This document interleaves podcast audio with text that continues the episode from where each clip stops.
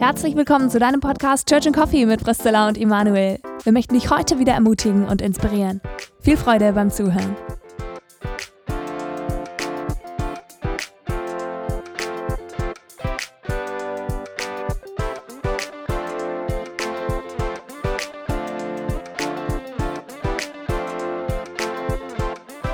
Herzlich willkommen zu einer weiteren Folge unseres Podcasts mit äh, mir, Emanuel, und dir.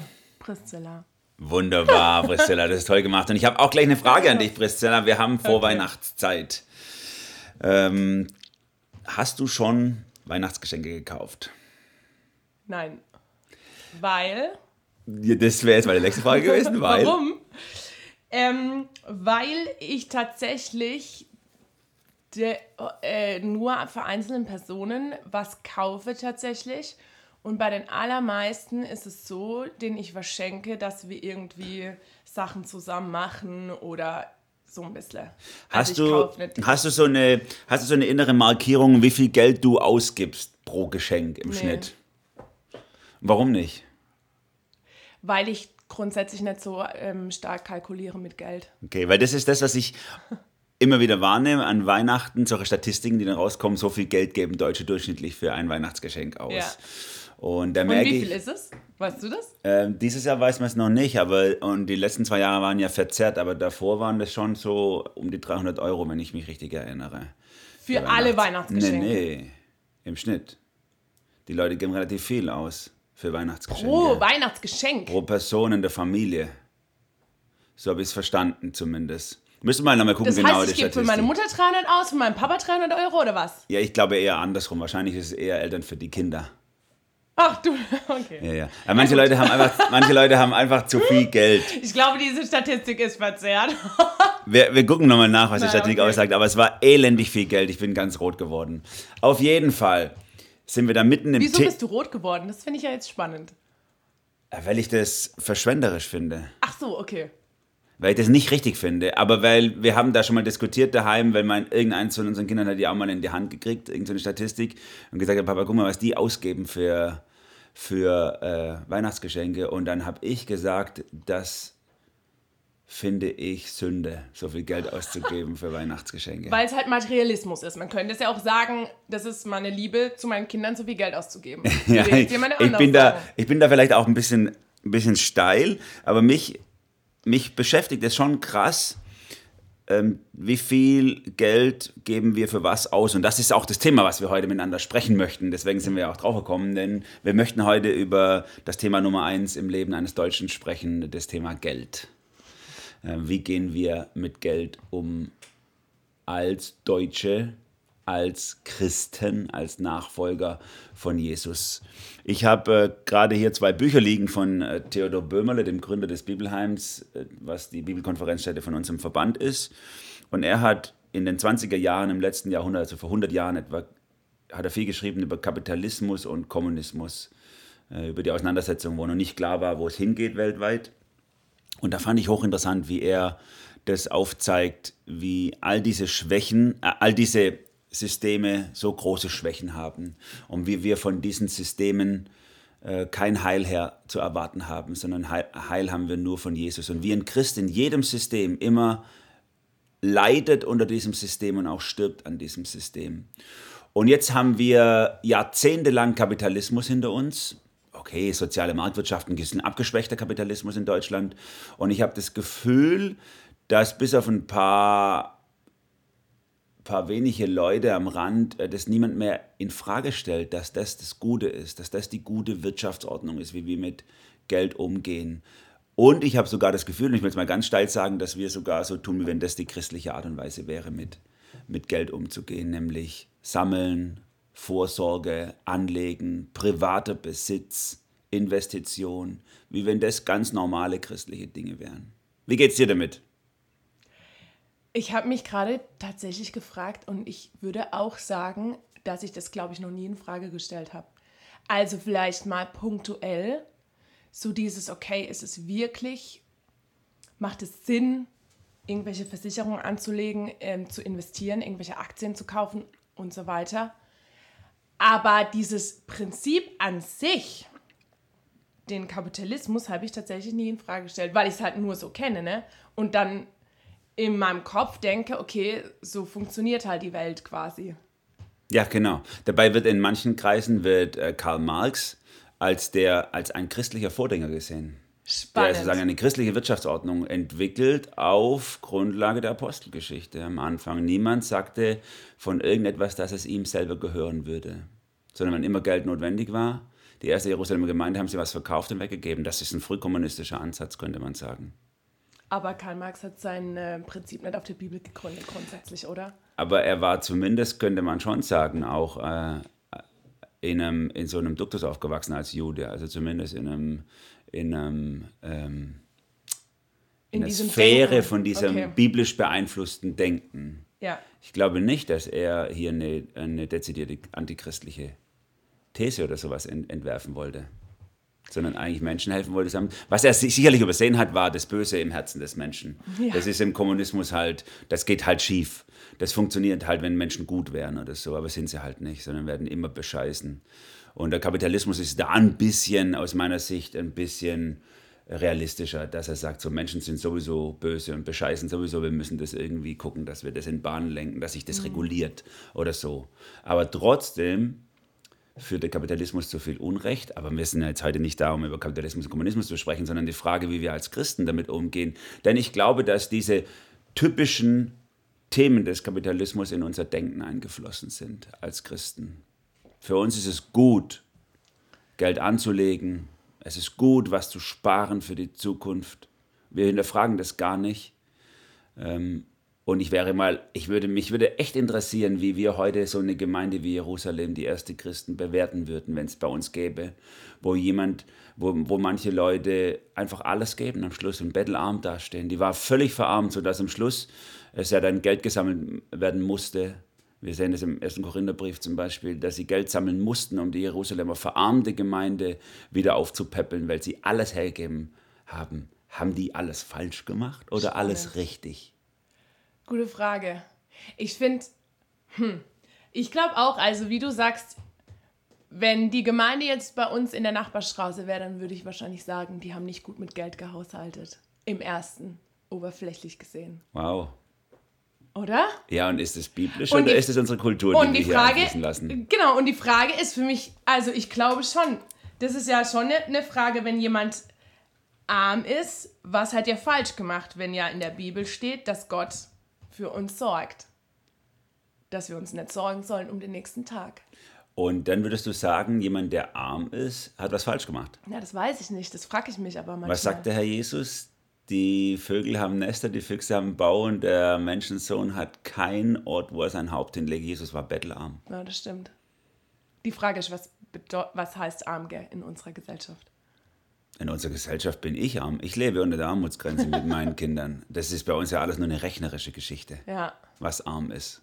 Okay, aber lass uns mal, lass uns mal, ähm, ich sag mal, biblische Prinzipien gegen, gegenhalten gegen den Kapitalismus und dann mal schauen, okay, äh, was kann denn eine Alternative sein? Weil wir können natürlich jetzt äh, ra- drauf rumreiten, dass der Kapitalismus ja total äh, unbiblisch ist, aber die Frage ist, was ist denn jetzt biblisch?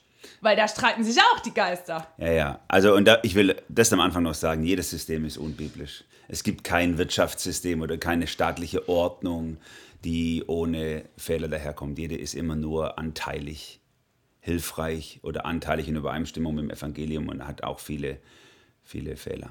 Deswegen ist auch nicht, also es gibt keine Lösung auf diesem Markt der verschiedenen Systeme. Aber jetzt, Jetzt soll ich anfangen. Ja. Alles klar. Ja, ich finde also, hm, ich finde es total interessant. Ich will klar, ich, ich, ich fange mal mit einer, meiner Meinung nach, einer falschen Auslegung an. Und zwar, es gibt diese Stelle, wo ja Jesus sagt, dass wir die Kosten überschlagen sollen. Ja. Und ich habe das schon öfters gehört im ähm, Punkto Geld. Dass wir quasi zum Beispiel, wenn wir jetzt bei uns, ähm, wir müssen unser Dach sanieren, bei uns in der Gemeinde, und jetzt würden manche Christen sagen, ah, die, die Bibelstelle überschlagt die Kosten, bedeutet jetzt, wir können nur das Dach sanieren, wenn wir auch alle Kosten zusammen haben. Oder wenn es rechnerisch finanziell Sinn macht. So, oder, oder wenn wir einfach das Geld haben. Was ja aber oft nicht der Fall ist in Gemeinde. In, in Gemeinde ist es ja oft so, Gott stellt uns irgendwas vor die Füße und wir haben eigentlich kein Geld und wir gehen im Vertrauen los. Und das halte ich für eine, das halte ich für eine Lüge, Was denn? dass wir kein Geld haben. Ja, und ich halte auch dieses, äh, die Bibelstelle meiner Meinung nach falsch ausgelegt, weil im Kostenüberschlagen geht es nämlich um die Nachfolge, nicht um Geld. Ja. Und äh, das finde ich total wichtig. Und falsche Auslegung von der Bibel, wo ich mich jedes Mal drüber aufreg, wenn ich es höre, dass Kosten überschlagen im Sinne von, das nehmen ja dann Leute von, okay, ich, ich denke kapitalistisch, ich mache eine Altersvorsorge und so weiter und ich tue mir dann alles auf diesem Vers quasi rechtfertigen. Dieser Vers ist meiner Meinung nach keine Rechtfertigung für Finanzielle ähm, Vorsorge. für finanzielle Vorsorge und nicht ähm, Schritte zu gehen im Glauben, auch wenn das Geld anscheinend fehlt, zumindest in meiner Perspektive, weil hier es nicht um Geld geht, um, um Finanzen, sondern um die Nachfolge. Dass Jesus sagt, hey, bevor du zu mir kommst, überschlag die Kosten, willst du wirklich dein Kreuz auf dich nehmen oder nicht? So, das war jetzt mal das Erste. Das fand ich ein super Gedanke und hier gleich ein, äh, ein Seitengedanke zu dem Thema Dach. Also wenn wir eine Sanierung haben oder eine Renovierung haben oder irgendeine andere Ausgabe haben innerhalb der Gemeinde, dann ist eigentlich ein cooler Umgang der, den ich mal in so einem Witz von einem Pastor gehört habe. Der hat gesagt, liebe Gemeinde, ich habe eine gute und eine schlechte Nachricht. Wir haben endlich genug Geld zusammen, um das neue Gemeindehaus zu bauen. Das ist die gute Nachricht. Die schlechte Nachricht ist, es befindet sich noch in euren Taschen. Jawohl. Ja, genau. Und da ist viel Wahrheit drin, Absolut. weil das zeigt, wie viel wir, wie viel wir privat bunkern, ohne ein schlechtes Gewissen zu haben. Dass wir, dass wir das einfach für uns behalten und dann zu besonderen Projekten, auf einmal können wir das locker machen. Und ich frage mich, warum ist es so, dass wir das einfach locker machen können? Warum haben wir das vorher nicht gegeben? Okay, ich frage dich jetzt mal, würdest du sagen, Geld zu sparen ist falsch? Beziehungsweise andersrum, gibt, also wir sparen ja, ne? Also die allermeisten Deutschen, würde würd ich mal behaupten, sparen ja Geld. Für die Altersvorsorge, für Reparaturen am Auto, wenn irgendwie eine größere Investition ansteht. Und jetzt ist die Frage, Worauf gründet sich das biblisch? Das habe ich mich nämlich schon öfters gefragt. Gibt es eine Bibelstelle, die das begründet? Ja, es gibt diese Stelle, wo es heißt, äh, nicht, die, äh, nicht die Kinder sammeln Schätze für ihre Eltern, sondern die Eltern sammeln Schätze für ihre Kinder. An einer Stelle. Und äh, darauf begründet sich dieses, diese Erbgeschichte, dass wir quasi sammeln für die, für die unsere Nachkommen. Okay. Und dann gibt diese andere, diese Korban-Diskussion bei, bei Jesus, also wer sein, wer sein äh, das Geld, was für die Eltern, für die Altersvorsorge der Eltern gedacht ist, quasi dem Tempel zur Verfügung stellt. Äh, da haben ja die Pharisäer gesagt, das ist okay, das kann man machen. Damit ist man dann von der Vorsorgepflicht gegenüber den eigenen Eltern freigesprochen.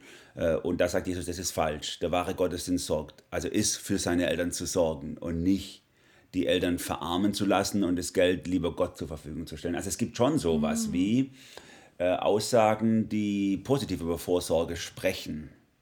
Das ist die eine Grenze, die im Thema Geld. Es gibt sowas wie eine gute Vorsorge. Ich frage mich nur, ob das, was wir als Vorsorge betreiben, tatsächlich noch innerhalb von diesem Rahmen ist oder eigentlich krank ist. Weil wir haben dann die andere Diskussion bei Nehemiah und bei Esra in der, in, in der nachexilischen Rückkehrzeit, wo sie das so brandmarken. Ihr lebt alle in getäfelten Häusern, während, das Reich, während das Haus Gottes brach liegt. Also wo die klar sagen, ein, ein Prinzip aufzeigen, eigentlich ähm, muss Gott höchste Priorität haben in unserer Vorsorge. Nicht nur eigentlich, Ja. sondern. Also die höchste Priorität hat das Reich Gottes in unserer Vorsorge, aber das heißt nicht, dass wir die Vorsorge für unsere Eltern, also Generationenvertrag oder so, dass wir das vernachlässigen.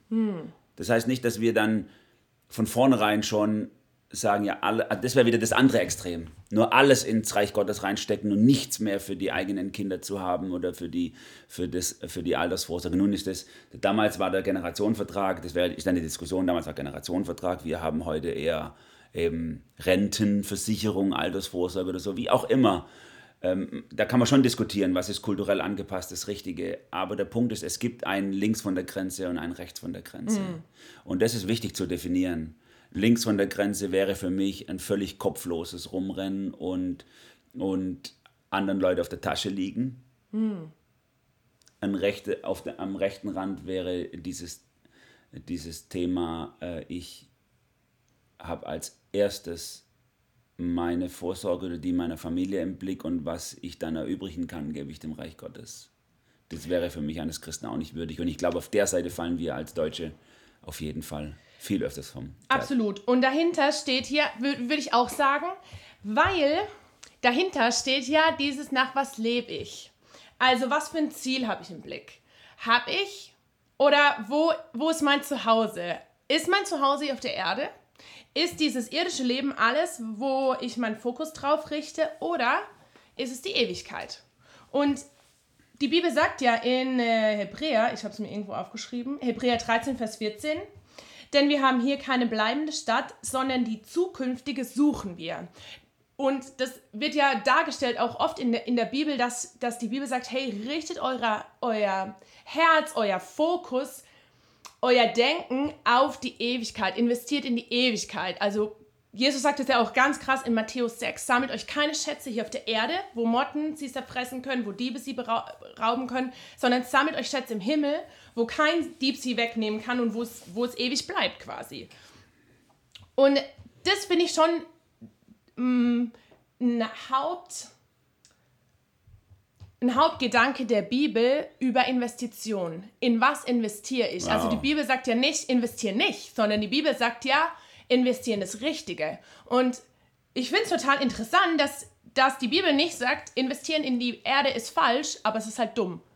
Also weil wenn du dein ganzes Geld, alles was du besitzt, einfach nur in dieses irdische Leben reinpulverst, dann wirst du also du kannst ja nichts mitnehmen, ne? Und ich habe meinen geilen, ich habe meinen geilen ähm, Satz gelesen in einem Buch, da stand, äh, dass die Bibel sagt, du kannst, du kannst nichts mitnehmen, aber du kannst es vorausschicken. Und das finde ich total krass. Also dieser Gedanke von, ich kann mit meinem Besitz in eine Ewigkeit, in eine, eine Ewigkeitsperspektive oder in Ewigkeit rein investieren, wenn ich es nur richtig anlege ich habe gerade die letzten zwei Wochen öfters diskutiert über dieses Thema, äh, wie gehen wir mit Geld um. Und ich habe da zum einen als Christen und ich habe da zum einen gemerkt, dass in unserem Umfeld, in unseren Gemeinden, wir auch so eine gewisse Ausstrahlung haben, wenn wir mit Geld umgehen, die andere ausschließt. Also Menschen, die so nicht mit Geld umgehen möchten oder auch nicht können, weil sie nicht die finanzielle Möglichkeiten haben wie wir, die fühlen sich von vornherein schon abgelehnt. Aber was ich viel schwieriger finde, ist eine Rechnung, die ich mir im Kopf gemacht habe, mal die letzte, die letzte Zeit, wo ich über dieses Thema nachgedacht habe. Ich habe mir überlegt, was kostet es, uns aufs Leben gerechnet ein Haus abzuzahlen. Also angenommen, äh, jemand fängt an mit 20 äh, seine zu arbeiten, vielleicht fängt es auch früher oder ein bisschen später an, also roundabout, und ähm, fängt an, einen Bausparvertrag oder irgendwas äh, entsprechendes anzusammeln, fängt dann irgendwie mit Mitte 30 an, ein Haus zu bauen und hat dann dieses Häuschen vielleicht mit 60, 65 abgezahlt. Dann hat er vielleicht über 40 Jahre hinweg, also machen wir mal die Rechnung auf, das Ding kostet nachher auf dem Dorf 400.000 Euro, das ist realistisch bei uns. Ähm, je nachdem auch noch mehr. Also 400.000 Euro, ähm, dann über, über 40 Jahre zum Beispiel verteilt, während es dann äh, im Jahr durch 10 sind 40.000 Euro im Jahr. Das heißt, eine Belastung von 40.000, das sind dann, keine Ahnung, 3.000 oder was weiß ich was. Kommt das so ungefähr hin? Das müsste drei, bisschen mehr als 3.000 mit Zinsen und Zinseszinsen, vielleicht nochmal mehr. Ähm, wenn das, und, und, und das Ergebnis von so einem Leben ist dann am Ende, dass er ein Haus hat, was er vererben kann. Also viele können das ja schon mal gar nicht, das ist gar nicht möglich, die brauchen schon Kapital von den Eltern, um sowas anzugehen. Aber am Ende hat man ein Haus, was man weiter vererben kann an seine Kinder, wenn man welche hat. Wenn ich das gleiche Geld nehmen würde und Monat für Monat in das Reich Gottes einzahlen würde und dadurch 50 mit so einem, mit so einem Geld, mit so einer Menge könnte locker 50% Stelle investiert werden von einer einzigen Person. Und wir würden damit einen Missionar, einen Straßenmissionar anstellen, der hier Menschen für Jesus gewinnt. Dann würdest du am Ende des Lebens kein Haus vererben, aber du hättest vielleicht, sag mal mal, wenn da pro Jahr ein Mensch zum Glauben kommt, das ist bei uns in unserer Erfahrung äh, realistisch, dann hättest du 40 Menschen in der Ewigkeit, die zum Glauben mhm. gekommen sind, statt ein Haus weiter zu vererben. Und es ist ja, also das, was ich ja auch gesagt habe, dieses, ne, ähm, was ist mein Fokus? Und das ist ja auch total interessant, ähm, wo Jesus das ja auch sagt in Matthäus 6, dieses, ähm, da wo dein Schatz ist, da wird dein Herz sein. Ne? Und ich finde es total interessant, weil das ist ja das Prinzip dieses, also Schatz ist ja damit tatsächlich auch Geld und Besitz gemeint. Da geht es ja in diesem Kapitel, geht es ja um Geld und Besitz oder in diesem Abschnitt. Das heißt eigentlich, da wo mein Geld und mein Besitz ist, da ist mein Herz. So.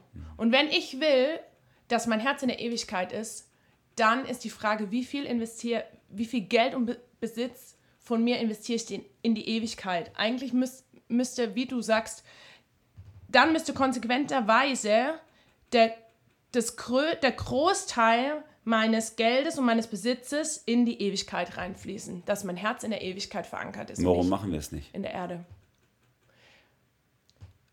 Ich glaube, weil, also erstens mal, weil, weil wir zu arg an dem irdischen Leben hängen, glaube ich.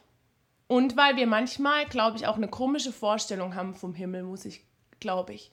Dass, ich glaube, dass wir manch, also ich habe oft den Eindruck, dass wir die Sehnsucht und die Schönheit vom Himmel verloren haben. Also, dass wir so stark an diesem irdischen Leben hängen, weil es uns ja auch so gut geht, ne? Und ich glaube, das ist eine, also eine Riesengefahr oder ähm, in, in, unserer, in unserer Wohlstandskultur, in unserer Wohlstandsgesellschaft, dass es uns so gut geht, dass wir es uns gut hier einrichten können. So, und jetzt, und jetzt nehme ich mal ein Beispiel aus der Bibel und aus der Missionsgeschichte, wo genau das unterstreicht. Wenn ich, ich habe, in der, ich habe einiges gelesen über die ähm, Erweckungen in China und in Südostasien.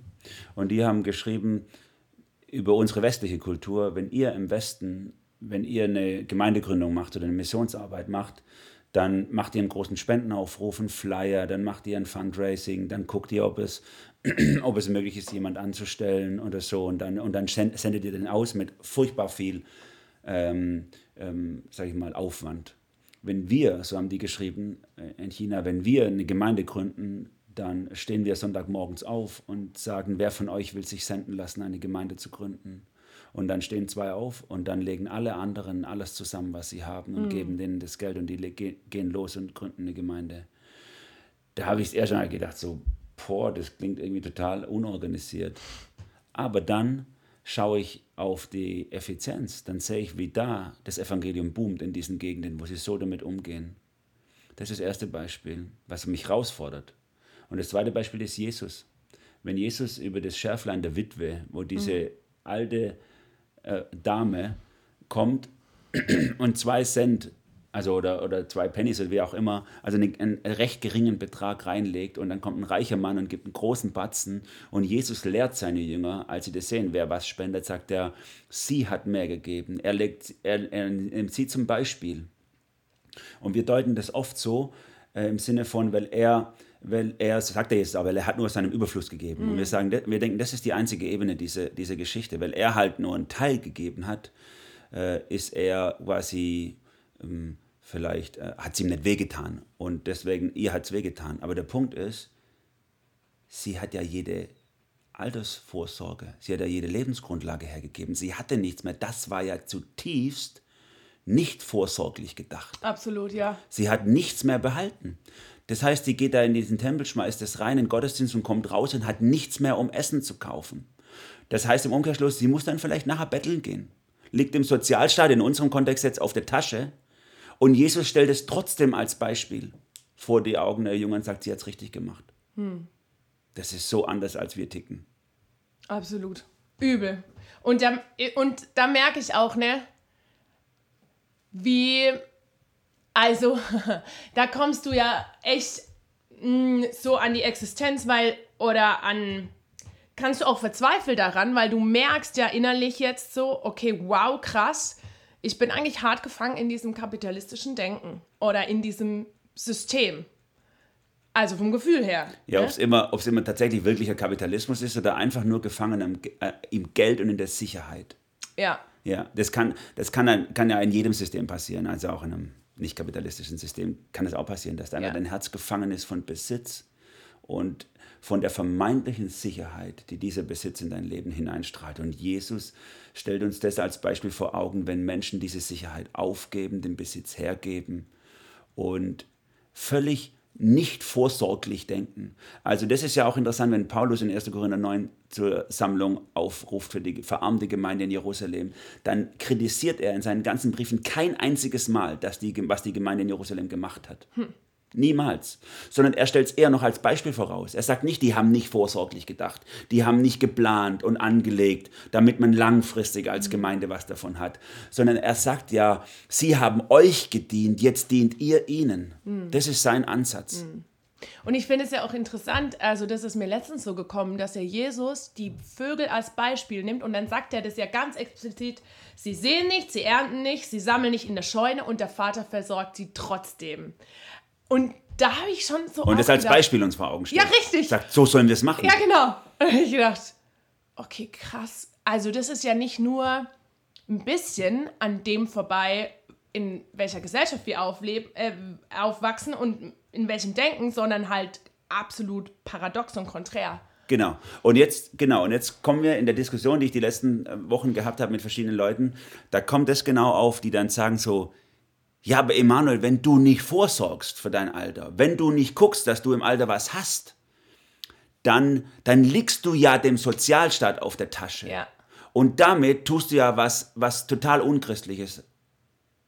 Ja, aber genau das sind die Beispiele, die Jesus bringt. Schäflein der Witwe, die, die, die Vögel, die nicht sammeln, die Jerusalemer Gemeinde, die haben doch genau das gemacht. Und es wird nicht kritisiert. Hm. Das, ja, das habe ich mich auch schon gefragt warum, also warum hat sich in unserem, oder wann ist das gekommen, dass sich in unserem Denken das so verschoben hat von, was ist eigentlich ein christlicher Umgang mit Geld und was ist ein unchristlicher Umgang mit Geld? Ich weiß es selber nicht, ich kann es nicht beantworten und ich will jetzt auch nicht hier so, so tun, wie wenn ich da Menschen verurteile, die anders damit umgehen. Darum geht es mir überhaupt gar nicht. Äh, jeder hat ja auch seine eigenen blinden Flecken und sieht die wahrscheinlich weniger und die anderen sehen sie mehr. Aber ich bin schon, ich merke schon, wie ich super, super traurig bin über die Art und Weise, wie wir in unserer westlichen Kultur mit dem Thema Besitz umgehen bei uns. Und vielleicht ist das auch eine Chance, in der wir jetzt gerade drinstehen durch diese Multikrise, wie manche sagen, wo so vieles explodiert preislich und, und auch, ähm, auch von Sicherheit, was kriegerische Handlungen und so anbelangt, wie auch immer, dass hier uns mal unsere Krücken weggezogen werden, die, wo, wir, wo wir unsere Sicherheit suchen. Und das wäre etwas, was ich jetzt euch oder dir als Zuhörer auch mitgeben will, äh, diese Frage zu stellen. Mir geht es gar nicht um Kapitalismuskritik oder irgend sowas. Das ist für mich äh, nicht so wichtig, sondern die Frage ist, worin findest du deine Sicherheit? Mhm. Wo ist dein Fokus drauf? Die Frage, die du, Zilla, vorher gesagt hast. Also würden wir uns mehr in der Ewigkeit sehen, dort unsere Heimat, würden wir vielleicht ein bisschen mehr im Haus dort bauen als im Haus hier. Ich sage es jetzt mal so. Und das ist die Frage, die ich euch als Zuhörer mitgeben will. Also wo stecken wir da drin? Wo steckst du da drin? Mit deinem Herzen, mit deinen Gedanken, mit deinen Wünschen, mit deinen Sehnsüchten und wo sorgst du vor? Es gibt da nicht entweder oder, sondern es gibt die Frage, wo liegt dein Schwerpunkt? Ja, genau. Und in was investiere ich? Investiere ich in mein ewiges Zuhause, jetzt mal ganz blöd gesagt, und in meinen ewigen Schatz oder in meinen irdischen Schatz? Wow, da werden sich manche ärgern darüber, was wir sagen. Ja, und es fordert mich ja selber auch ultra heraus. Mich auch. mich auch. Und ich habe vorhin ja zu dir gesagt, bevor wir angefangen haben, wenn wir mit wenn wir keine Stolpersteine legen in diesem Podcast, dann haben wir irgendwas falsch gemacht. Nee, du hast gesagt, wenn wir das Thema machen, dann werden ein paar Leute es nicht mehr anhören. Ja, das habe ich davor gesagt. Und da habe ich gesagt, das ist okay, weil ich glaube, wenn wir wenn wir keinen Stol also wenn keiner über dieses Thema stolpert oder wenn wir nicht selber über dieses Thema stolpert, dann haben wir es, dann haben wir am Thema vorbeigeredet, beziehungsweise an der Bibel vorbeigeredet. Weil ich finde, du stolperst so dermaßen über dieses Thema in der Bibel, also. Ja. Ja. ja. Das sehe ich auch so. Und deswegen ist das Wichtige für uns, jeder prüfe sich selber, wo wir stehen. Das, was, was die Bibel sagt, stellt uns alle in Frage, fordert uns alle mhm. heraus ich glaube nicht, dass irgendjemand von uns frei ist von diesen, von diesen Gedanken äh, der Diesseitigkeit und der, wo finde ich meine Sicherheit und wo, gebe, wo investiere ich hauptsächlich. Da ist keiner frei von. Und deswegen fordert es uns alle raus, sitzen wir alle im gleichen Boot, keiner ist da besser als die anderen. Mhm. Und ich wünsche euch auch äh, auch diese Ewigkeitsperspektive zu haben und auch dieses, also im ersten Moment hört sich das ja so, so schwer an und vielleicht auch so, äh, ach du Schande, ich gehe total falsch mit meinem Geld um oder so. Aber das Coole ist, wir können ja jederzeit umkehren, sage ich mal, und äh, uns, uns darauf einlassen oder auch mit, mit Gott dieses, okay, Gott, was ist vielleicht mein erster Schritt? So, oder mein nächster Schritt in meinen in, in Finanzen, wie ich mit meinem Geld und Besitz umgehe, beziehungsweise mit deinem Geld, das du mir jetzt zur Verfügung gestellt hast.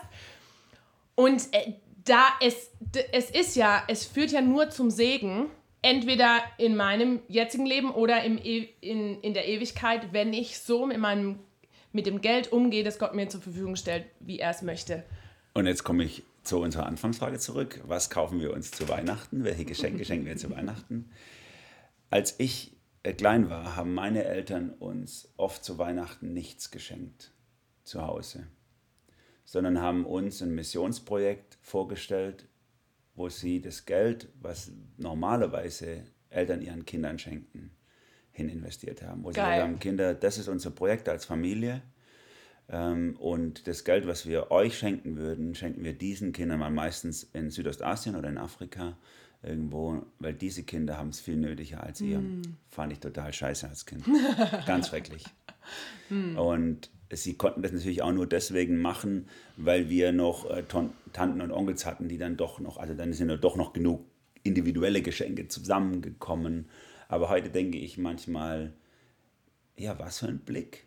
Also was für ein Blick auf diese Welt, dass sie sagen, hey, wir sparen da weg, wo es weh tut. Es ist ihnen ja nicht leicht gefallen, ihren Kindern zu sagen, ihr kriegt nichts zu Weihnachten von uns. Aber sie haben gewusst, es braucht es im Reich Gottes oder bei anderen Menschen noch viel nötiger mm. als bei uns. Und es ist vielleicht der größere Segen für die Kinder, auch wenn es im ersten weh tut. Aber das kann ja, also Materialismus und Geschenke heißt ja nicht immer, dass es das Beste ist fürs Kind. Und da würde es mich jetzt interessieren, ob das den einen oder anderen von euch inspiriert und ob wir da diese Weihnachtszeit 2022 ein, eine, äh, ein Versuch wagt mal bei euch, wie ihr ja. mit diesem Thema umgeht, Geld, Geschenke. Und wenn ihr da eine coole Erfahrung macht, dann teilt sie uns mit. Ich oh, bin ja. da super interessiert daran. Ich auch.